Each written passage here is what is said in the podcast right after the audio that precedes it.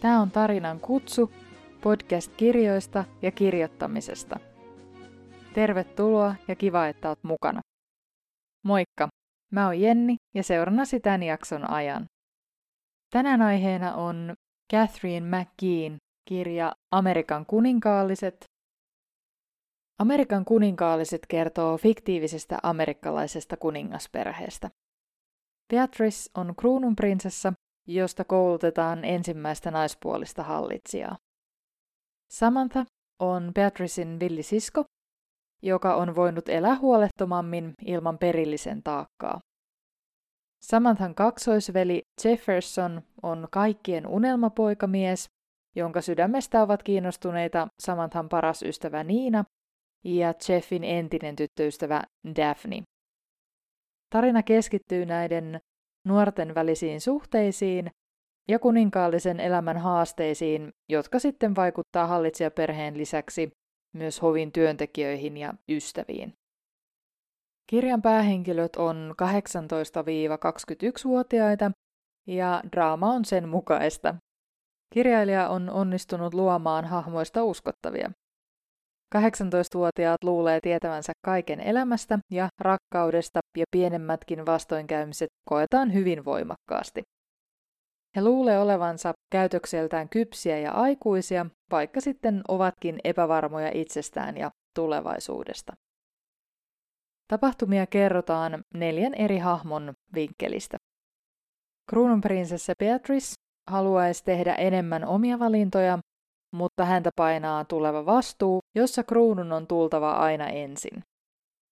Sisko Samantha huitelee omilla teillään perheen pahennuksesta huolimatta, ja toisaalta samaan aikaan hän haluaisi olla yhtä täydellinen kuin siskonsa, mutta villiluonne ei taivu näihin sääntöihin. Nina on tavallinen opiskelijatyttö, joka on onnistunut pitämään henkilöllisyytensä piilossa, vaikka onkin lapsesta asti leikkinyt kuningasperheen palatsissa ja ystävystynyt etenkin Samanthan kanssa. Daphne puolestaan on määrätietoinen laskelmoija, joka haluaisi palata takaisin prinssi Jeffersonin kainaloon. Hahmot on kyllä erilaisia, mutta heistä oikein ketään ei pääse tuntemaan paremmin. Esimerkiksi Beatrice ihastuu henkivartijansa Conneryin, mutta heidän välistä kemiaa ei sitten sen kummemmin pohjusteta, vaan Beatrice nyt vain on korviaan myöten rakastunut. Mä en itse ehtinyt lämmetä tälle Connerylle, koska mä en tiennyt hänestä mitään, vaikka hänet kuvailtiinkin tämän kruununprinsessan suureksi rakkaudeksi. Jossain kohtaa sisko Samantha luonnehtii miestä uneliaan näköiseksi pojaksi ja osui mun mielestä siinä varsin oikeaan. Connor on todella unelias, tapettimainen hahmo, josta lukija ei oikeastaan saa tietää muuta kuin ulkonäön ja sitten sen, että mä oon käynyt tehtäväänsä vastaavan koulutuksen ja on ilmeisen hyvä sitten siinä. Itselle ainakin jäi sellainen mielikuva, että hahmossa ei oikein muuta luonnetta ole kuin seistä jäyhänä tämän Beatricen rinnalla ja norkoilla siellä nurkissa.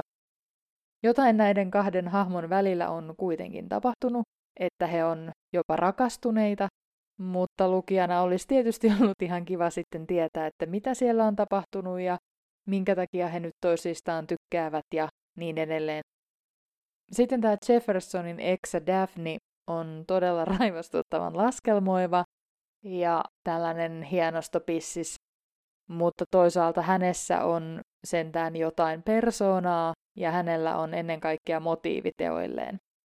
Hän onnistuu olemaan ärsyttävä hyvällä tavalla, toisin kuin sitten esimerkiksi tämä Nina, joka tuntui hengittävän vaan silloin, kun se on palatsissa Samin tai Jeffin varjona. Oikeastaan mä sanoisin, että tämä Nina, mikä nyt oli siis, piti oikein miettiä, että mikä se rooli olikaan, mutta siis oli tämä paras ystävä, niin menee siihen samaan tapettiosastoon tämän Connerin kanssa. Oikeastaan mua ei juurikaan kiinnostanut, että mitä tälle Niinalle kuuluu tai mitä se tekee, että siinä mielessä hirveän vaisu hahmo. Ei olisi kirja mun mielestä kärsinyt, jos hänet olisi jätetty kokonaan pois. Sitten tämä Beatricen sisko Samantha, niin hän pääasiassa, no hänellä on kyllä luonnetta siinä mielessä, että hän tekee mitä häntä huvittaa, mutta enimmäkseen musta jotenkin hänestäkin jäi sellainen mielikuva, että hän vaan hengailee mukana, mutta että hänelle ei sit oikein ollut siinä hengailussa suuntaa. Sitten Daphnen ympärillä pyörii Jeffin lisäksi toinenkin mies, tai no enemmän sitten kyllä menee sit niin, että Daphne pyörii Jeffin ympärillä, mutta joka tapauksessa. Niin se, miten sitten tämän Daphnen ja tämän toisen miehen välit etenee kirjan myötä, niin tuntui mun mielestä vähän kummalliselta. Jälleen uusi kahden hahmon välinen suhde, jonka kehittymistä ei näytetä, vaan jälleen lukijalle jää aika lailla arvailtavaksi, että mitä ennen kirjaa on tapahtunut. Et useamman kerran mulle tuli mieleen, että ehkä olisi voinut karsia näitä näkökulmia ja panostaa sitten vaikka pariin hahmoon vähän enemmän. Hyvänä ja ajankohtaisena esimerkkinä kirjassa on nettikiusaaminen ja kateelliset ihmiset, jotka haluaa jyrätä itselleen tuntemattoman julkisuuden henkilön maanrakoon ilman mitään merkittävää syytä. Mielestäni tämä tuotiin hirveän hyvin esille, miten paljon sitten ilkeät sanat satuttaa ja ettei sitä omaa pahaa oloa pitäisi purkaa muihin ihmisiin. Toisaalta pidin kirjasta ja sen maailmasta, koska kerronta on kuitenkin sujuvaa ja se on nopealukusta. Toisaalta sitten taas tämä teinien välinen draama ja yksiulotteiset hahmot, niin ne ei oikein napannu.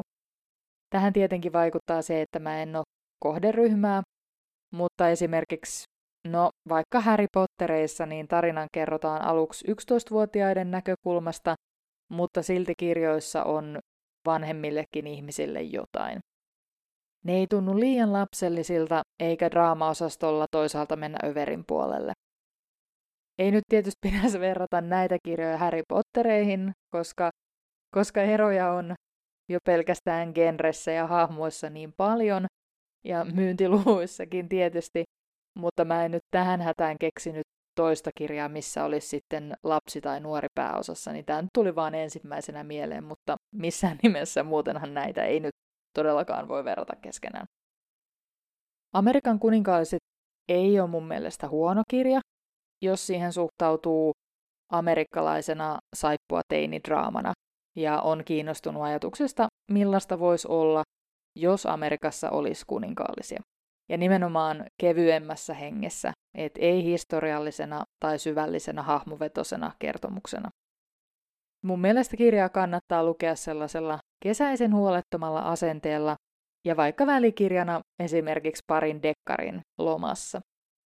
Tarina loppuu kyllä siinä mielessä kiinnostavasti ja muutama suhdekuvio jää sen verran auki, että varmasti luen sitten sen majesteetti jatko-osaankin. Vaikka nyt tietysti vähän tämä teinidraama menee ohi, mutta toisaalta sitten taas kiinnostaa tämä ajatus, että joska Amerikassa olisikin kuninkaallisia. Et siinä mielessä nämä vähän tasapainottaa toisiaan, että aihe kiinnostaa, mutta hahmot on sitten vähän mitä on. Sitten vielä loppuun, että suosittelisinko, niin kyllä ja en. Mä pyrin lukemaan kirjoja genrestä tai ikäryhmästä riippumatta, joten siltä pohjalta en enemmän ns.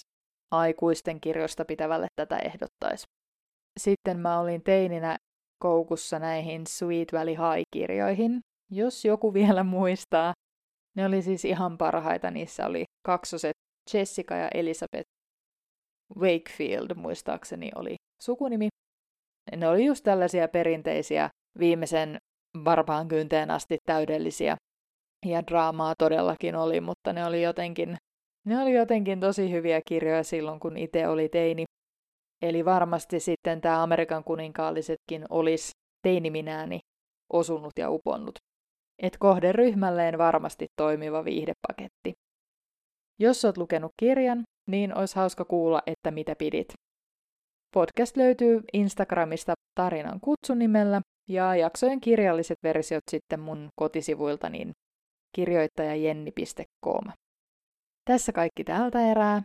Kiva, että olit mukana. Nyt toivottelen sulle aurinkoista viikkoa ja kuullaan taas seuraavassa jaksossa. Moi moi!